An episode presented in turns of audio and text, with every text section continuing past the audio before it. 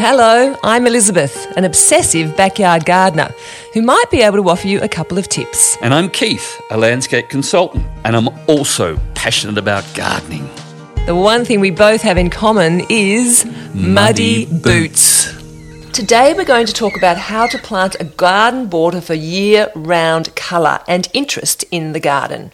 And I'm going to make the most, as I always do, of this perfect opportunity to use an area in my garden which could definitely do with some help, as Keith explains the process from the ground up. Keith, what exactly is a garden border?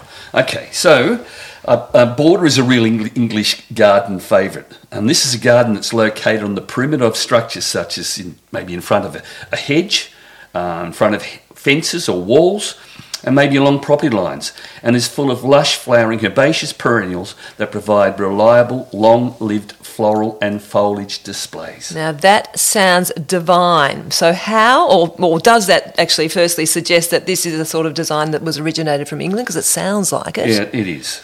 So, so the best garden borders that I have been lucky enough to see have been from the most visited gardens in, in, in the UK, such as Great Dixter, Bodnant, Hidcote Manor, Wisley, Beth Chatto Gardens, and Powis Castles, to name but a few. And the standard of these garden borders for me has been those at Sissinghurst in Kent, created by Harold and Vita Sackville West.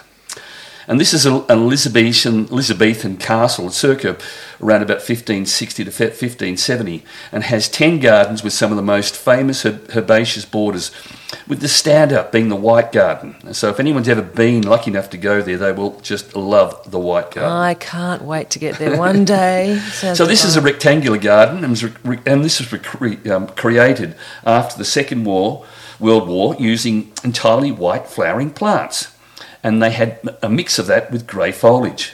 And the structure of these borders comes from the crossing pathways designed by Harold, framed with box hedging. So that's the structure that comes with it. And this has become the most famous of the separate gardens. Um, and this is much orchestrated of, of all the gardens as Vita calculated its likely appearance on a week by week basis as different plants of different heights flowered at different times. And in the centre of this garden is a huge metal arbour, and this is co- co- covered with a white climbing rose, Rosa longicuspis. And this is in full flower in, in early July and is enclosed, enclosed by one of Harold's neat box hedges. Uh, other famous borders are seen at, at, Wisley, the home of the Royal Horticultural Society, and the standout one here is designed by my favourite designer, Designer, that's yep. Piet Oudolf, uh, the leading figure of the new perennial movement. We should all get over to Europe and have a. We, should, Oh. we should. Ta- we should take a tour. We, should could, take. we could, you prob- could take we could a probably tour. write it off, to, off on tax. Oh, we couldn't. We're so successful. We could. Um, but there are some beautiful examples to see in Melbourne gardens too, aren't there? So we don't Oh. have to go quite so far to see them. No, you don't. And the best border planting that I've seen here in Australia is in Victoria. It's in Olinda, Yep. and are the cool and hot coloured borders of Cloud Hill set in the Dandenong Ranges. Yes, they are They are fantastic. superb. Yep. And these borders are the creation of Jeremy Francis and are entered via steps through a central hedge down to a gravel and paved pathway. And then on either side of the path are the border plantings, which are picture framed by hedges and walls set at the back of the garden. Uh, this permanent living structure is created by using both evergreen plants like the conifers, like thuyas and these sorts of things, and then of course de- deciduous specimens like the silver pears, and these go to anchor that landscape. Yep, yep. And then the rest of the plants are the long flowering herbaceous perennials, and these are mixed with grasses. Oh, you have got to go and see this, listeners. It's a most beautiful garden, especially in autumn. It's just gorgeous with all those various just turning, colours. yeah. Oh, it's amazing. Gorgeous. Okay, so let's get down to business, if you don't mind. I, as I mentioned earlier, I thought it might be a good idea to use a, ba- a bed in my garden as an example of a home garden border to work on. I haven't yet managed to perfect the planting to provide that year round interest, so look forward to some advice from Keith. it looks quite nice through most of the seasons, but in winter it's just it's, it's almost empty. So, what is the first thing that needs to be considered when planning a border from scratch? Is it weather conditions? Is it position of the sun? Is it soil health? What is it? Well, it's all of those things, but the most important thing is the is, is that part that's missing from that list, Oh. And that's a design. Well, I did. I did have a design. In the beginning, I did have a design. It just obviously wasn't the most successful one because it's it's missing in winter. Yeah. It's merely missing. So go for it, All right, Keith. so you need to know uh, the, the you know the size of the plant spread, its height, and its colour, and then to correctly position that into the bed. Mm, okay, well, Right. my garden is in a semi shade position. I'm going to keep pushing my garden here mm-hmm. with a few hours of morning sun and then a little at the end of the day. It's, it currently is surrounded by a border. It's a box hedge and it has about three salvias, which are Megan's Magic, bog sage, Mexican limelight, which all grow quite tall and flower from spring to autumn but are dormant in winter. So, apart from the lamb's ears and a few other bits and pieces, it's really quite bare. What, what have I done, Keith? Well, you, you've got lo- lots of, of options here, um, and what you need to do is introduce that winter structure. Yes. And this can be um, by adding winter flowering plants such as hellebores or winter flowering shrubs. And the other option is to introduce plants that will dry out and die, but still carry interest through the winter. Yes, yes, that's a good idea. This, this, this is something that you know we just don't get our heads around properly, Mm. and this process can be done with grasses and ornamental perennial flowering heads like those of the rudbeckia, where they've they've just dried off and they've dropped all their leaves. Cone flowers, uh, heleniums, echinops, and all these others look brilliant during the wet, frosty, foggy days. You know, you, you get them covered with with um, spider webs, Yeah. and that just sets another theme. Yes, you know, it just looks absolutely fantastic. Yes. Um, you know, we don't do enough of this wintering of our plants, you know, because we, we look at them and say, well, they're dead, they're finished their job, them off. and cut them back. Yeah, so it's about leaving them alone. Yeah, it, you know, if we did more of this wintering of the plants, you know, you'd be amazed at the spectacle they provide.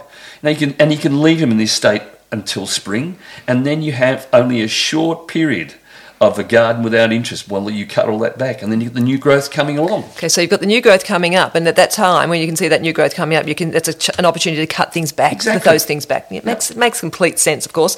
But is in general, is it necess- necessary that a border garden be enclosed with a framework of some kind, or not? Yeah, I, mean, I like I like to have a border uh, as this adds structure to the garden. Um, you know, when the other plants are dormant. But in terms of um, a framework, well, we're getting away perhaps then from um, a perennial border. Maybe if we're having big open spaces, this we're getting more into a, into a, a wildflower meadow rather than, than a, a perennial border. so a border's got to have that, that structure to okay, it, which is going to be you know set behind something Yeah. with maybe a path going down through Yeah, the middle of it. Okay. So speaking of structure plants, structure. The Mm-hmm. plant structure plants within the bed are important too in a border garden, and this is something else my garden bed lacks. So it's it, it's under a window, so it needs something relatively low growing. Do you, what as far as structure? I know Mm-hmm. you've mentioned the grasses and all those sort of things, but but ongoing structure. What do you suggest? Okay. Uh, plants that would work here would be plants like the Raphiolepsis family. Oh, So, yes. um, if you walked out your front yard and looked across the road, at the black house, Yes. then the black house across the road has got Raphiolepsis, and they've used that as the structure of, of that particular garden. Uh-huh. So, um, and, and you can use them in layers. Right. Yes. Um, you know, so there's a taller variety which is called Raphiolepsis Oh. Oriental Pearl, Yes. and that's at the back. And Yes. then lower forms in front of that are like uh, Raphiolepsis Snow Maiden. And these are both flowering varieties. Uh, other suggest- suggestions for that would be box, but rather than the common form of English box, which can be problematic with it drying out and getting disease, Mm. there's far better options. There's Korean box, there's Japanese box, and, and these are less contrived with larger leaves and a slight weeping habit to them. So they're just Mm. a sensational looking little plant. Okay. All right. So thank, that's great. I, I'm picturing all these things now and it's starting to look quite nice. Once that structure is in place, what is the best or easiest way to plan our seasonal plants? Should we draw up a calendar of plants that we like and their flowering periods? Is that a, an idea? Or can, because we've got to consider a colour scheme and style and all that sort of thing. How do we do this? Well, this, this is all a very important consideration. So you need to group spring flowering plants and consider their colours, and then you need to look at summer and autumn uh, plants and group them in the same manner. And this is an important part of the brief I take from my clients. So yes, a plan, um, coloured it with flowering times. You need, need you really need to sort of add that to the paper. Okay, so it's a little bit of work to start with, and then if you do that, which I probably didn't do, I threw a few things in, in, in my usual impatient way, and it has been to my detriment. So now I think.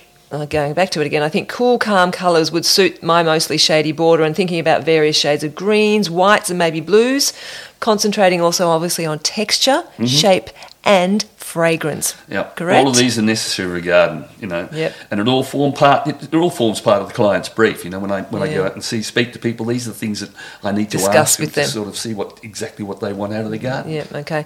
And then there, uh, once we've got this, the structure in place and the, we made the choices about colours, there are the filler plants to think about, plants that will act as the foundations of the bed throughout the seasons. So is that going back to the grasses and things like that? Mm-hmm. Yeah, all that sort of thing. So, you know, then these can take on, on lots and lots of different forms. You know, the use of evergreen plants can do the same job as the deciduous plant in the garden. Uh, they provide more, more than just structure, they are the bones of the garden. Um, I've just ordered more plants to trial in my perennial garden. I've got some new grasses.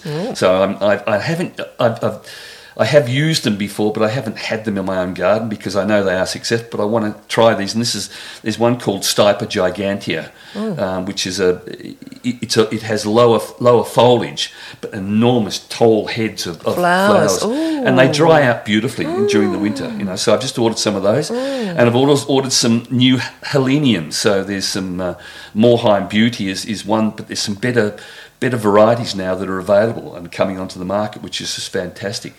Um, you know, but you know, I'd love I'd love you to look at the you know winter flowering plants and and. Yeah. Plants that will carry that interest right through that, that winter period. I think Yes, well, I'm going to be looking at your garden and getting some ideas from that for these new plants you're putting in. That sounds amazing. Thank you, Keith. That sounds absolutely fantastic. I think I've learnt that the key to achieving a beautiful border packed with colour and interest 365 days of the year is to make a thorough, thorough plan and then to get planting. Elizabeth, thank you. Thank you for listening to Muddy Boots.